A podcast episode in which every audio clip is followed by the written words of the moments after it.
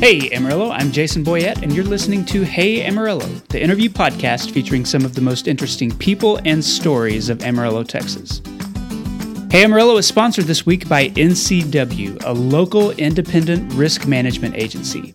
I have a number of friends who work at NCW, but here's one of the things that impresses me most. This company has been in business in Amarillo for 95 years. That makes it one of the oldest continuously operating businesses in the city. NCW provides a full range of risk management strategies and solutions, including business insurance, group benefits, and personal lines.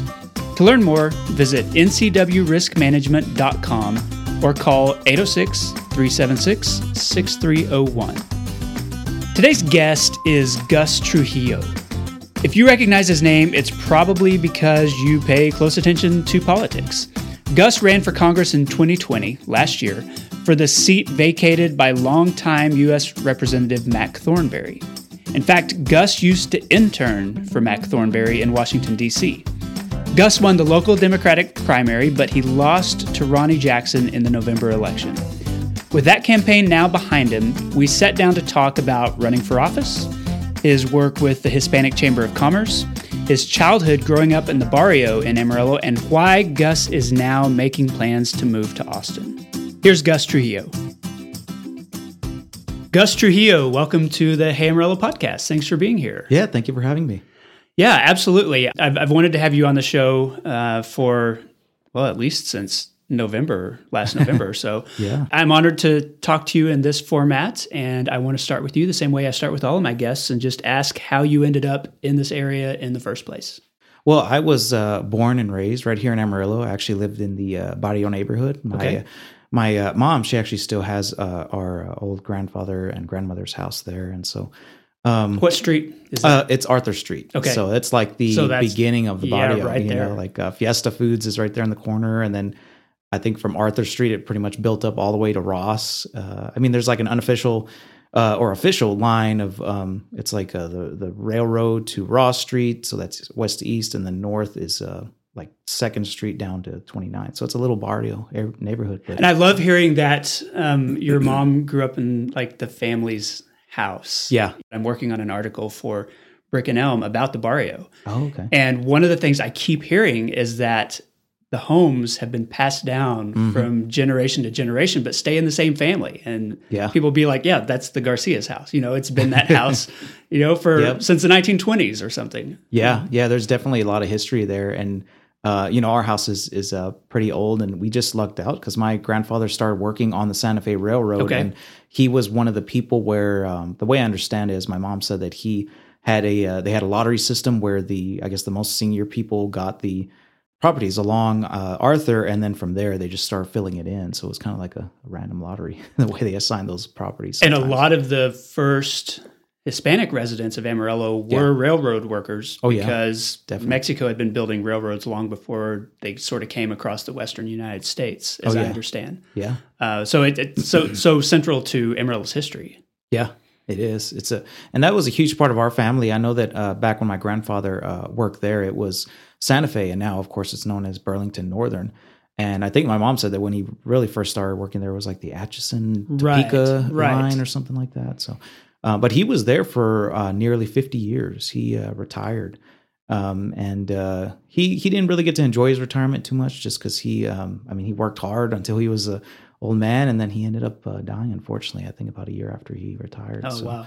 it was uh, unfortunate. But even, I mean, I'm standing here today because of the work he's done and my grandmother's done. And my grandmother, she worked hard too. She actually worked for uh, Bob Lee, uh, Bobby Oh, Lee's at father. the Big Texan, yeah, yeah, she was there. Uh, she worked there at the hotel, and then she was their housemaid uh, for uh, Bob Lee and his wife. So, you know, I didn't know that till I was uh, a teenager. My mom started telling us that, and I was like, "Wow, we didn't know we had that history with the Big Texan." And Yeah.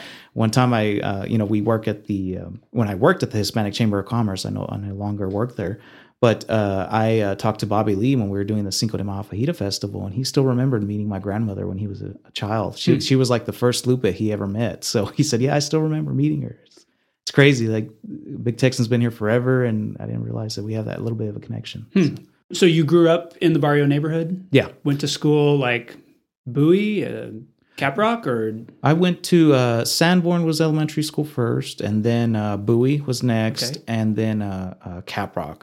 And I know that they've rearranged things. I guess Bowie is doing a sixth grade now or Right, something. right. Yeah. So it's a little different. But yeah, I went to all three of those schools. once you approached your graduation at Caprock, were you one of those kids who had an idea to get out of here, uh, or or did you want to stick around? What was the plan?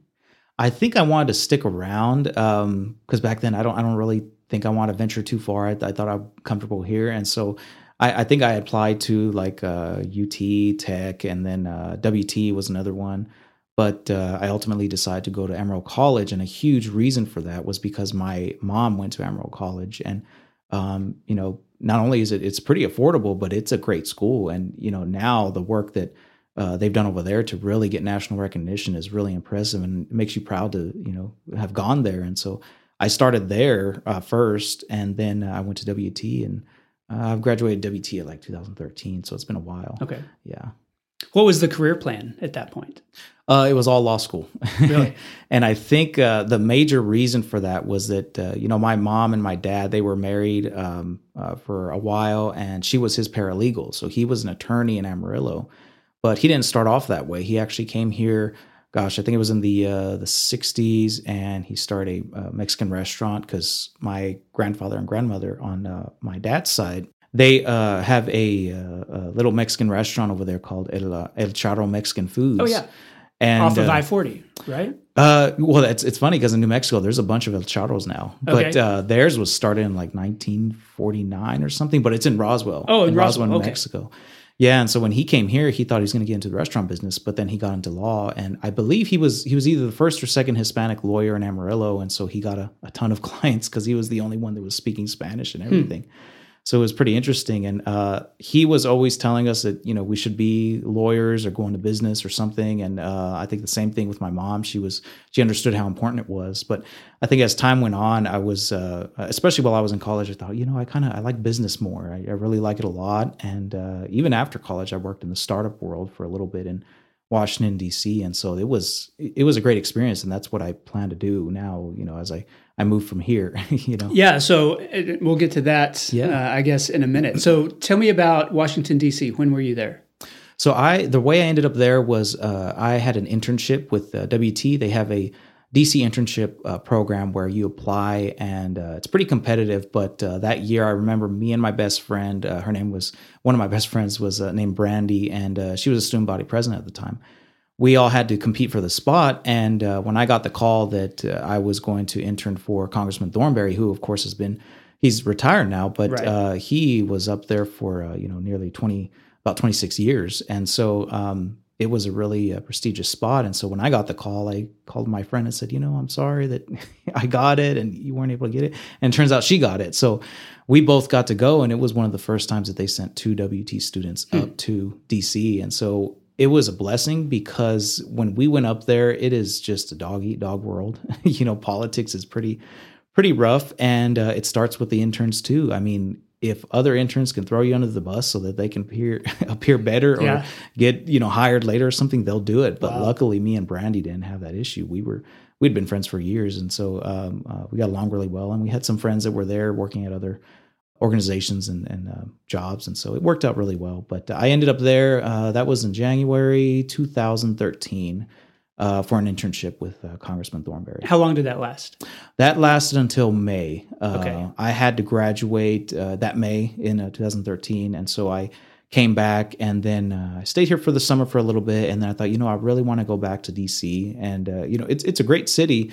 Uh, you know, min- minus all the drama and politics, Right. but uh, other than that, there's all kinds of cool stuff there. I, I think one of the coolest things I liked was that anytime they were testing new apps or new services. Uh, it was San Francisco was one, and uh, a city they would start in, and then DC was another one. I thought it's pretty cool. You get to try all these things, but it's just a really uh, a booming city. And so I thought I'm going to go back and uh, see what I can find. And you know, I took a risk. I went over there with with no job, and uh, I think I stumbled upon um, it was like the first job I had out of college. It was called a TaskRabbit, and uh, Oh, yeah. it is like a, a gig. You know, today I think everybody knows what a gig economy type thing is, and back then nobody knew what that was. And Right. but it's like DoorDash, Uber, and all that stuff. And But the kind of thing where you would hire somebody to build your IKEA shelves Yeah. or do something like that, I, right? I built a lot of IKEA shelves. I got tired of it after a while, but uh, when I first started, I think it was I was getting like uh, ten or twelve bucks an hour. But when I ended, because I was doing it, it was pretty good money later. I was uh, charging like twenty five bucks an hour, and uh, what it was, I was building up a clientele where I was really good at it, and uh, people were just hiring me. And so I did that on the side. Um, but the way I found my, uh, I guess you can say, a permanent type job for about two and a half years was uh, through TaskRabbit, a startup company in uh, DC. I can't remember the incubator, uh, the incubator they were in, but they um, they were called Bloom Pop. I think that they got bought out by somebody. I'm not sure where that company is now, but I worked there for about two and a half years, and it was basically a website where we were trying to save uh, local artisan florists uh, from going bankrupt to getting, uh, you know, helping them get more customers and uh, transferring it all online. So it was actually a pretty cool business model. It's a lot different from the big box, you know, like one eight hundred flowers or something like Yeah, that. It's yeah. it's more like artisan unique pieces and everything. And so I just worked on the website. I never had to. Well, I would say I never had to do deliveries, but on Valentine's Day in 2014, no, 2015, we were all out, hands on deck, Really? getting them delivered. And I didn't have a car, so I was with another coworker. And because in DC, I didn't take my car. It- Yeah, just to park your car, it's like five hundred dollars a month. it's, pretty easy to get around without it. oh yeah, Metro System's really great and and stuff. But so yeah. I, I know you eventually ended up back here, though. Um, so tell me, tell me how that happened. Uh, so when I, I stayed in DC for a while and uh, I decided to move back, a, a big reason was uh, was cost, but also I think I was a little homesick. Uh, you know, I still had friends here, and I was you know thinking I'll come back and and see them. And the thing is, when they start graduating, everybody starts spreading out, and you know that's I think that's really what happens. And so a majority of my friends are in Austin, and so it's probably not a surprise that I'm looking to move over there.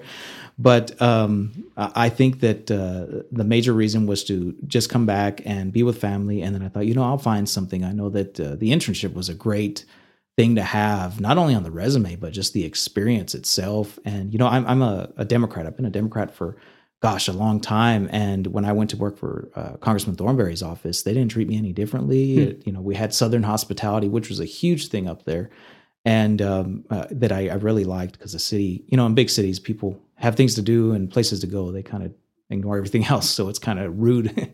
but uh, we had a really great uh, uh, Southern hospitality in the office, and so after having that experience, after being in the gig economy for a little bit, I came back and I actually, when I worked for the Hispanic Chamber of Commerce, I stumbled upon that job. I think it was my sister had seen it uh, somewhere online, and I thought, you know, I'll try it out and uh, apply for it. And, and sure enough, I got it. And uh, uh, it was funny because I remember Raymond, who was the chair at the time, Raymond Gaitan, he he told me a little later on, he said, you know, we were wary of hiring you because you had such a great resume, you know, with Thornberry's uh, uh, office and everything. He thought I was coming in to take the executive director position.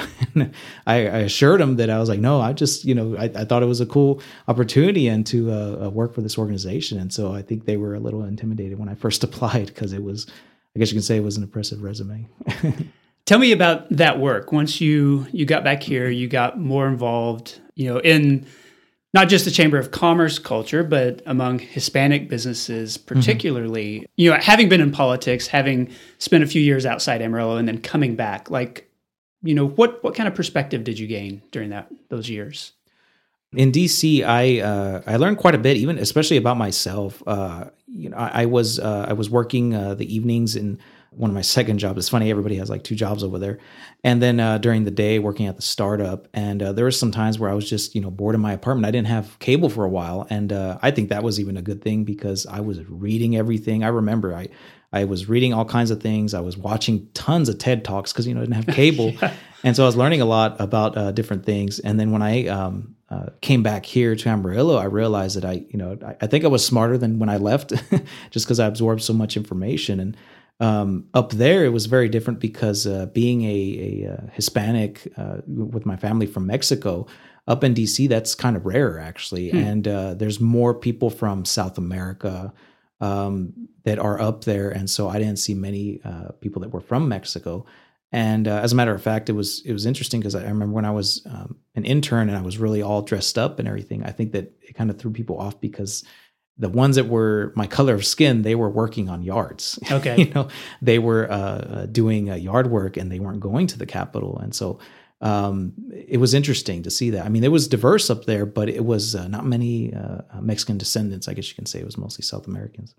But when I, uh, I, I came back and started working for the Hispanic Chamber, you know, our primary goal was to help businesses grow and network and expand, especially with the uh, Latino community. And so that that was like my favorite work. You know, I, I told the all the people when I was um, leaving the Hispanic Chamber, I say, you know, I this was my favorite job, and that's you know, it's a lot to say because I worked at the Capitol in D.C. Right. And, and, you know, I enjoyed that, but nothing like here where I feel like Amarillo just has this, uh, you know, cohesion where everybody likes to connect and uh, you know do business with each other or just support local business was a big one and uh, i know that that changed my whole perspective too uh, working with the chamber is uh, supporting local businesses and so um, i think that just my knowledge of, of working with the uh, congressman's office i was really uh, able to fine tune my my work ethic and um, just be helpful. I mean, I've always been a helpful person, and and I want to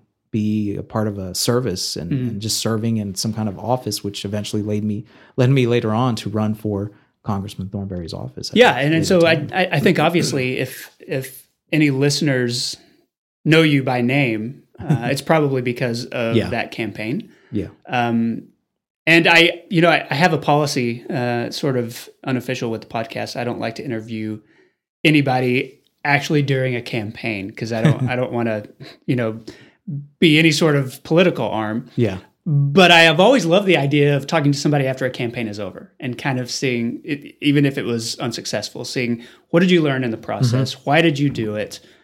What did it mean to you personally? And and I'd love to hear some of that uh, yeah. as as you think about running for, you know, a position that you used to be an intern yeah. for uh, for Congressman Thornberry, uh, and then running, you know, as a Democrat in a district like ours that mm-hmm. obviously skews heavily Republican. When you got into it, when you decided to run, did you feel like you had an uphill battle? Mean, did it did it feel like this was something that, that you could potentially win, or did it feel like I'm just going to do it and, and see what happens?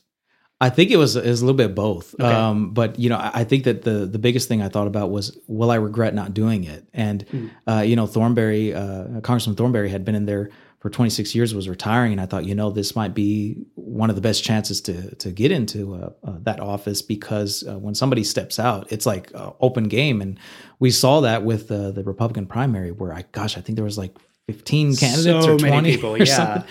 And, uh, and a lot of them were out of ta- from out of town too. And so it was interesting to see who was coming here to run for. And I thought, you know, I, I was uh, Representative Thornberry's intern for a little while. And I remember expressing my desire to possibly run for office in that office when I was in DC. And it was so funny because the staff, it, the staff were not interested in running for office at all. They just liked doing the support uh, okay. uh, stuff in the background. And they said, "Why would you want to run for office?" It's, I guess they they were um, saying that it was a big public thing that everything you are are doing in life is going to be watched. And I found that out. I mean, with with running for office, I know that I had to. I mean, it comes down to even just the way you dress and stuff mm-hmm. when you go out anywhere. It's like uh, uh, people are always watching.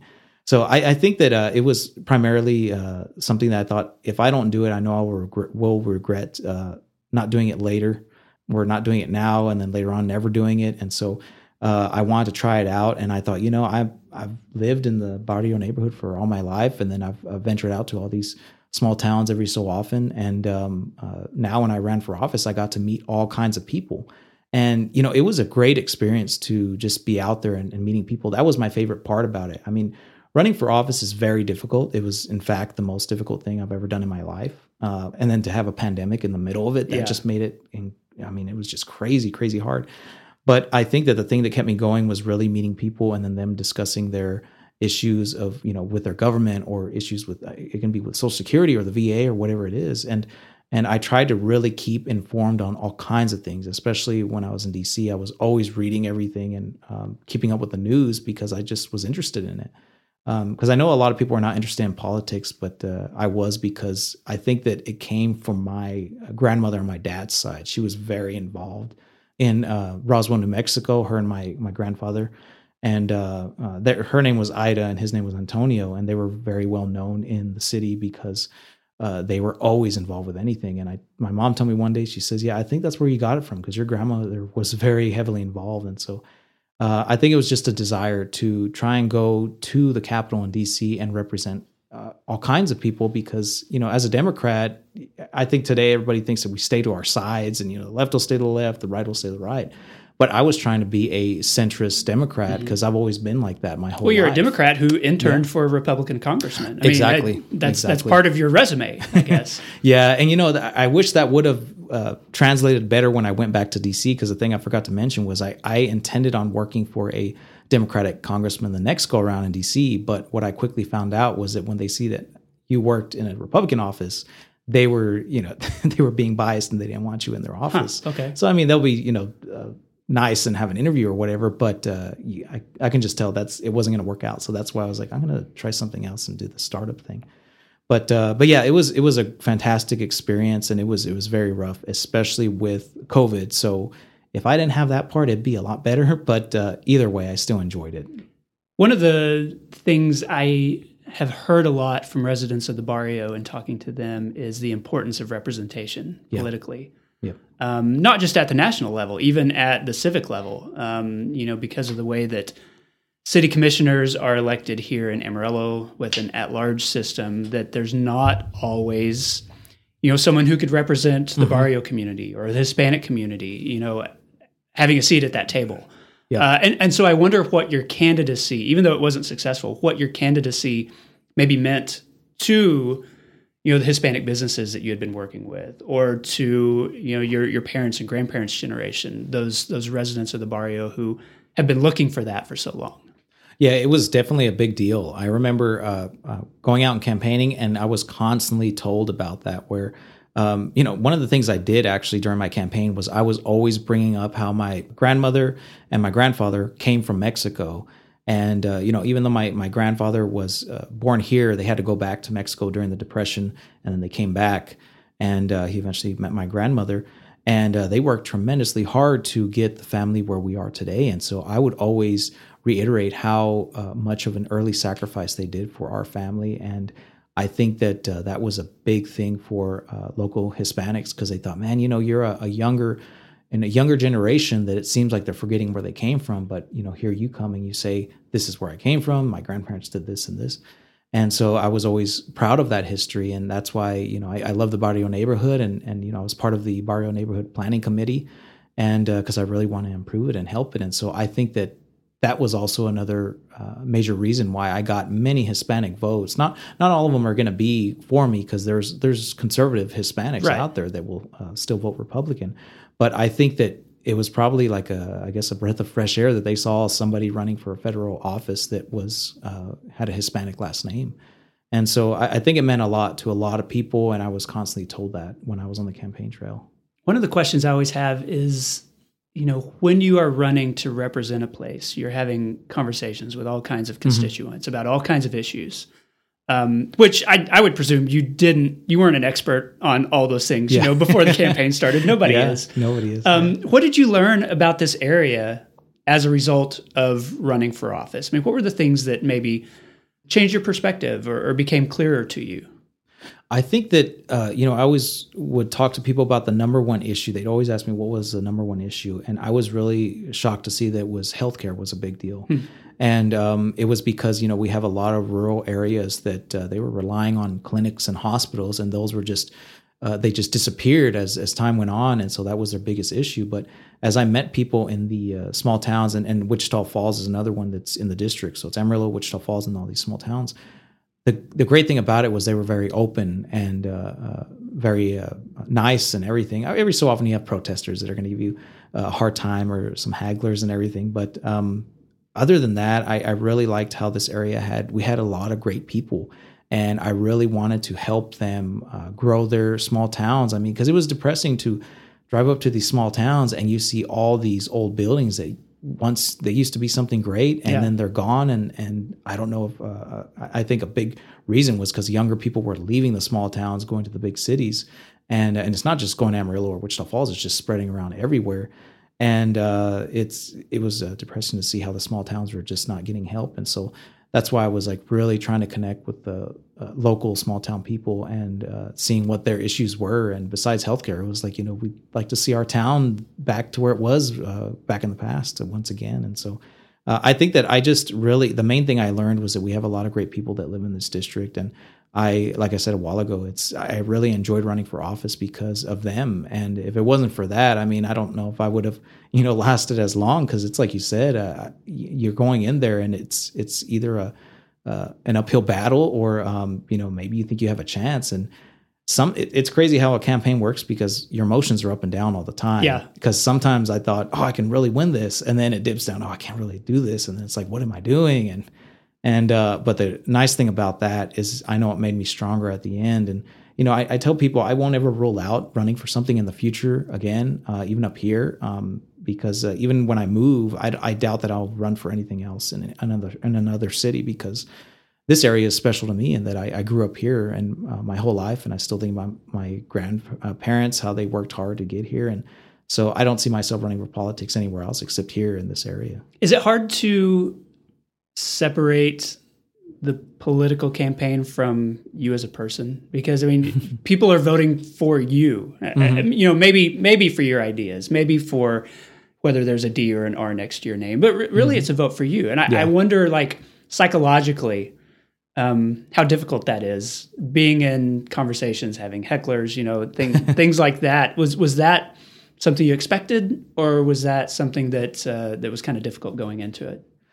I think that you know when I first went into it, I was, gosh, I remember before even applying. Um, I was already thinking. I think this is, in my opinion, a, a bad way to think about it. I was thinking, okay, how can I change my views to to fit other people's perspectives or whatever. And I was starting to dab into that a little bit. And then as time went on, I thought, no, I'm not going to do that. You know, I'm going to stay true to my principles. And, uh, you know, even though I'm a Democrat running in a very heavily Republican area, I still want to stick to what I believe is right and um, the way we can work together. And so that's, you know, running as a centrist Democrat, it was very difficult. And that even when you try and listen to uh, people on the other side, they still will think, I think it's they think about national politics, and I wish it wasn't like that uh, locally because I think that national politics it does affect us to some point, but the the bigger thing that affects us is uh, state politics is mm-hmm. a big mm-hmm. one.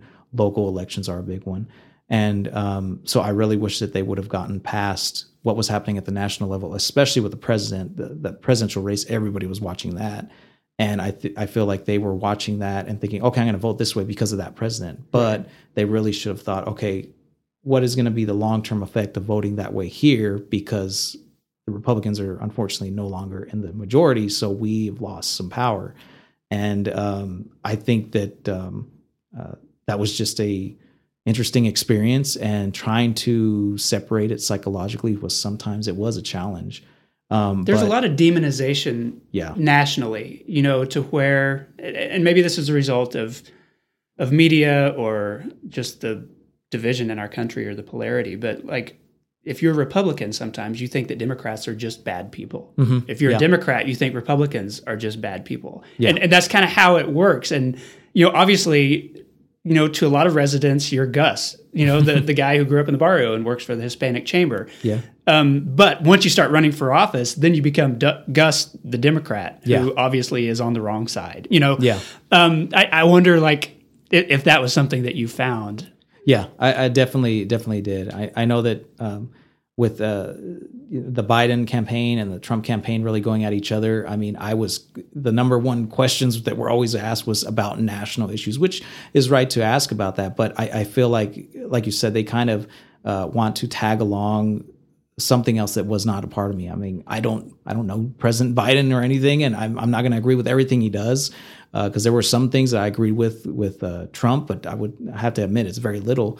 Uh, but yet there was hope there in that uh, I still agreed on some Republican policies, uh, but I also agree with some Democrat policies. But I got some crud from both sides for yeah. doing that. Yeah. So, and I was, and that's something that was very tough in itself too, is just running, trying to please both sides. That's that's nearly impossible, and so that's why I, I stuck to my own principles of you know what my issues were, what my beliefs were, but still keeping in mind to listen to the other side because I feel like that's the only way the country will move forward. It was if we have compromise. That's how we were built. This country was built. So uh, that's that's the only way forward I can see.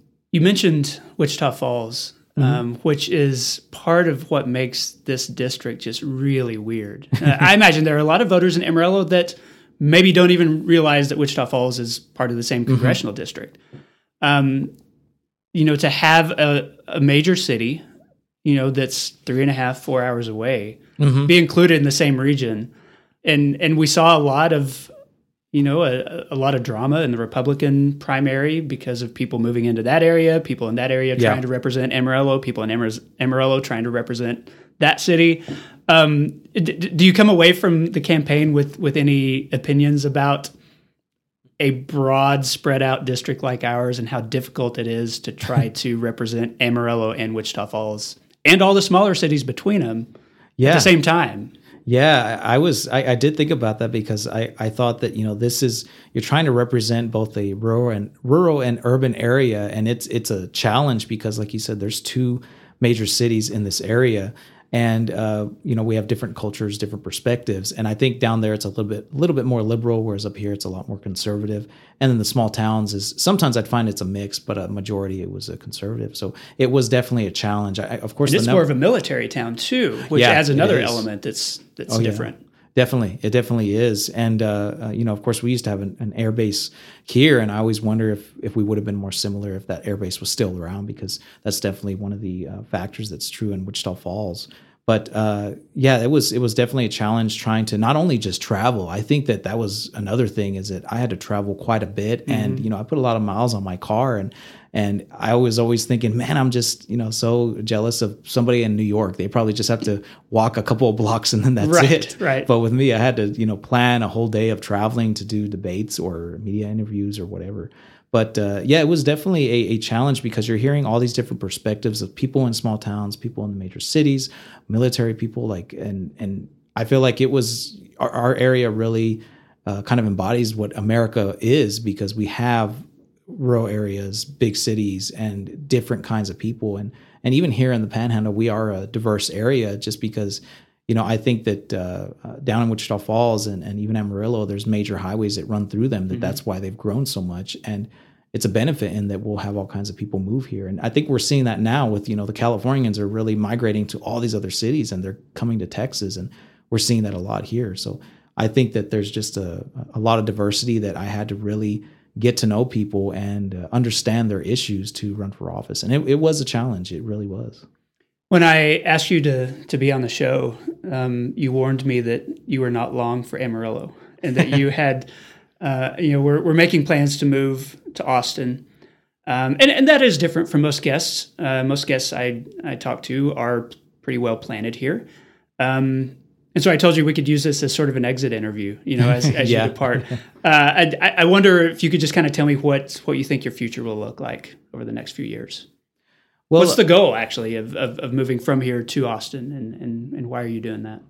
Well, you know, I've, I've eyeballed Austin for quite a bit of time. I think it was in 2011. I lived there for a summer to do an internship for a, uh, a consulting firm, and uh, I just really fell in love with the city. However, the the only downside is that today it seems like it's becoming more of LA. Yeah, I feel like uh, it's, it's changed a lot in the last yeah, few years. it's it's kind of its charm is changing, and so I, I, am worried that you know I go over there and it's not going to be the same one that I, I saw so many years ago. But uh, I just thought you know I'm going to go try it out, see how it's going to work out, and who knows, I may still be back in Amarillo. I feel like you know if anything fails or if I just am not happy somewhere, I'll end up back here and I think that my my ultimate goal is to just have a career in uh, some startup company, and or I should say that's the dream is a startup company that becomes very successful, and then I can be part of that. I, I think it's it comes from me just wanting to build things. I really mm-hmm. love building things from the ground up, and uh, uh, I mean that's what we even did at at the Hispanic Chamber, trying to build businesses and their clientele, and I feel like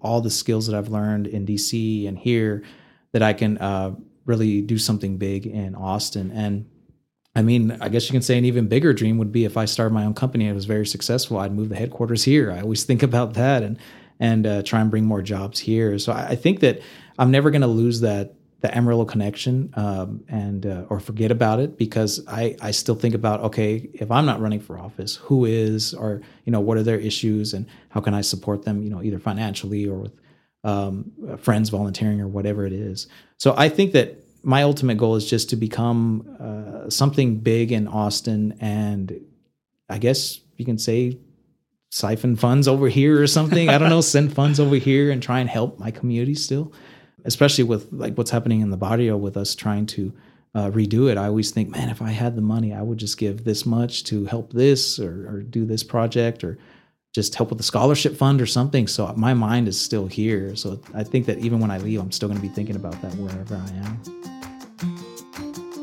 This episode is also sponsored by SKP Creative, a full service agency using traditional and digital marketing strategies. I asked SKP what they wanted to promote for this episode, and their answer was very simple. They want you to get vaccinated. Amarillo, at one point, led the nation in vaccine distribution earlier this year, but of course that rate has stalled out, and now the Delta variant has brought increasing COVID cases in our city. The other day, I heard one doctor I trust say that if you are choosing at this point not to get vaccinated, then you're pretty much making the choice to get COVID because you will at some point. So, are you willing to roll the dice? If not, the city is still hosting regular free vaccine clinics on weekdays and some weekends. So go get vaccinated. Thanks to SKP Creative for the ongoing support of this show.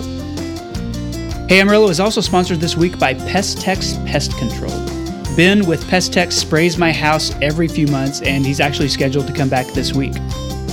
It's a business that I appreciate because Pestex is locally owned they use pet friendly products.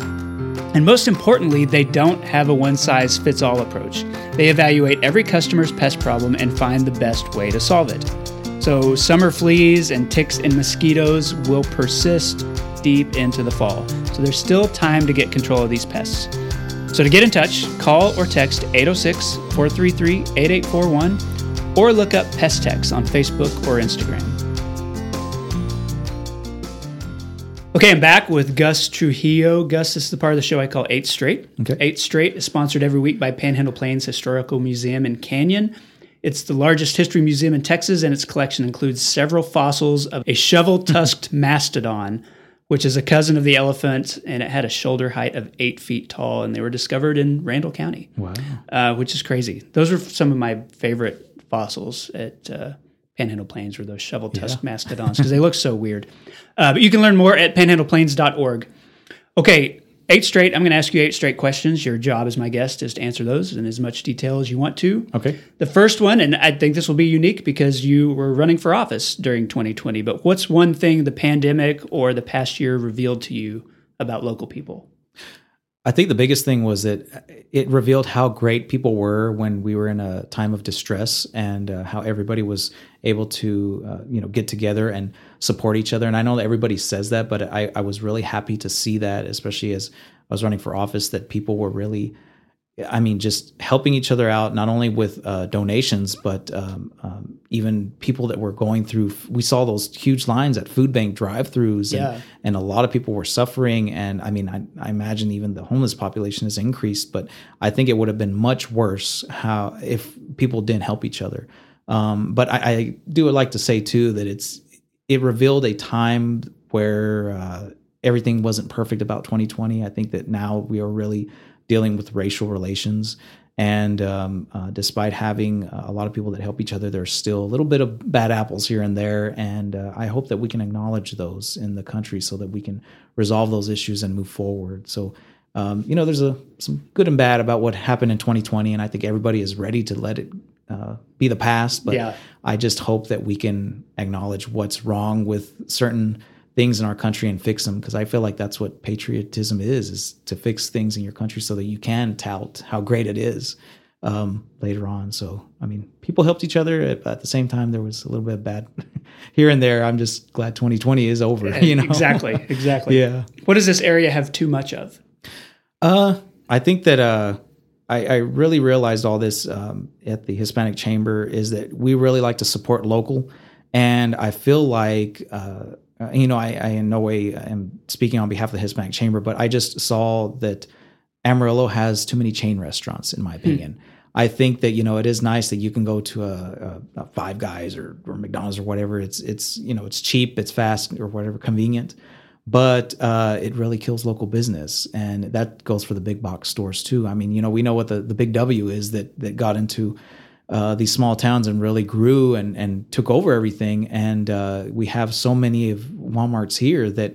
Um, sometimes I avoid shopping there because I want to help the local yeah. guys and I don't mind spending that extra money if it's going to help locals. So I really wish there was more local businesses here. There's a lot now, but I, I think that we are becoming a, a travel stop. There's just so many chain restaurants, new things coming in. And when they come in, I'm thinking, well, I wish it was something that was like a local culture. You know, it builds on the Amarillo culture too, instead of just becoming oh, we're going to stop here, get gas, eat, and then yeah, be exactly. gone. I'd, I'd rather it be like a really cool tourist city. And it's, it's one of those things that, you know, the success of a city, the growth of a city brings in more of that. Yeah. You know, the, the chain activity. Yeah, that's true. Um, and so it, it's a testament in part to how well Amarillo is doing. Mm-hmm. But at the same time, it's something that we recognize isn't always great for local businesses. Yeah. Uh, and, and so there's a weird relationship between all of those things. Yeah, it's, it's um, definitely hard. and if, if, we could just get those travelers to to go a block or two off of I 40, you know, yeah. past the McDonald's and, and towards somewhere else, we'll, yeah. we'll be in better shape. what does this area not have enough of?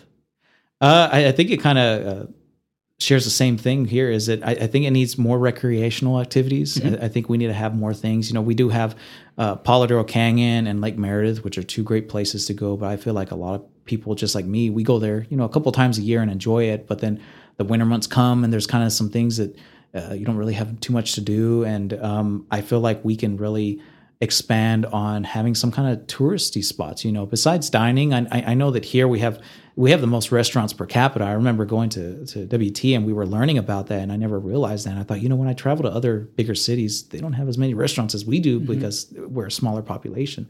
But I feel like we need more um, recreational activities. And, you know, I was a big supporter of the uh, Proposition A bond issue last year for the Civic Center because I saw that it was a really well researched and uh, a cost benefit analysis of that plan was pretty good. And I thought, man, that's going to be great for Amarillo because we can have a huge facility to attract big entertainment, uh, great artists, and just more shows and everything. But unfortunately, it didn't pass, and right. you know it's it's unfortunate that it happened. I feel like it was a really great plan, but I hope that uh, the Civic Center does get overhauled in the future uh, pretty soon because I feel like that can solve the recreational activity problem because you're gonna have so many things come to the city, and then in turn, it'll just grow us even more. And um, I mean, I'd like us to change from a travel stop to a touristy type town have something unique. And you know the big texan is a great thing too. That's that's out there. He has a starlight ranch is out there as well. So i'm glad those are there. But uh, i think that we need to build up on those and, and just have more things to do in amarillo. Okay. How do you describe amarillo to people outside the area? Uh, well i think that when i was in dc i remember constantly people didn't know what where Amarillo was. They didn't even know it was in Texas or anything. So I would make like the the shape of my hand, yeah. like you know, I have my index and middle finger up and like um, ring finger and pinky finger down and thumb out. But uh, I was pointing out at the top where I was from, and they said, "Oh, okay." And and I think they sometimes knew where Lubbock was, but they yeah, didn't know where yeah. we were. Um, and then even then, when I would travel abroad uh, for studying and stuff, it was people thought that for some reason we go to school on horses, yeah. and I tell them I was like, no, we don't do that anymore. But I, I describe people uh, besides the location. I describe Amarillo uh, by its people, and uh, I say that you know we are very uh, close knit. We like to support local business. We we love our town and um, we we just enjoy it. And so I think that Southern hospitality, a lot of people in the North and the West Coast and East Coast don't really know what that is, but we have a lot of it here. And uh, even as an intern, I remember one of the first things that Congressman Thornberry told me, and uh, the other intern was always say please, thank you, and you're welcome. He he didn't like no problem. I remember that. Okay. That stuck in my head for really? a long time. And uh, so I would always have to say, please, thank you, and you're welcome.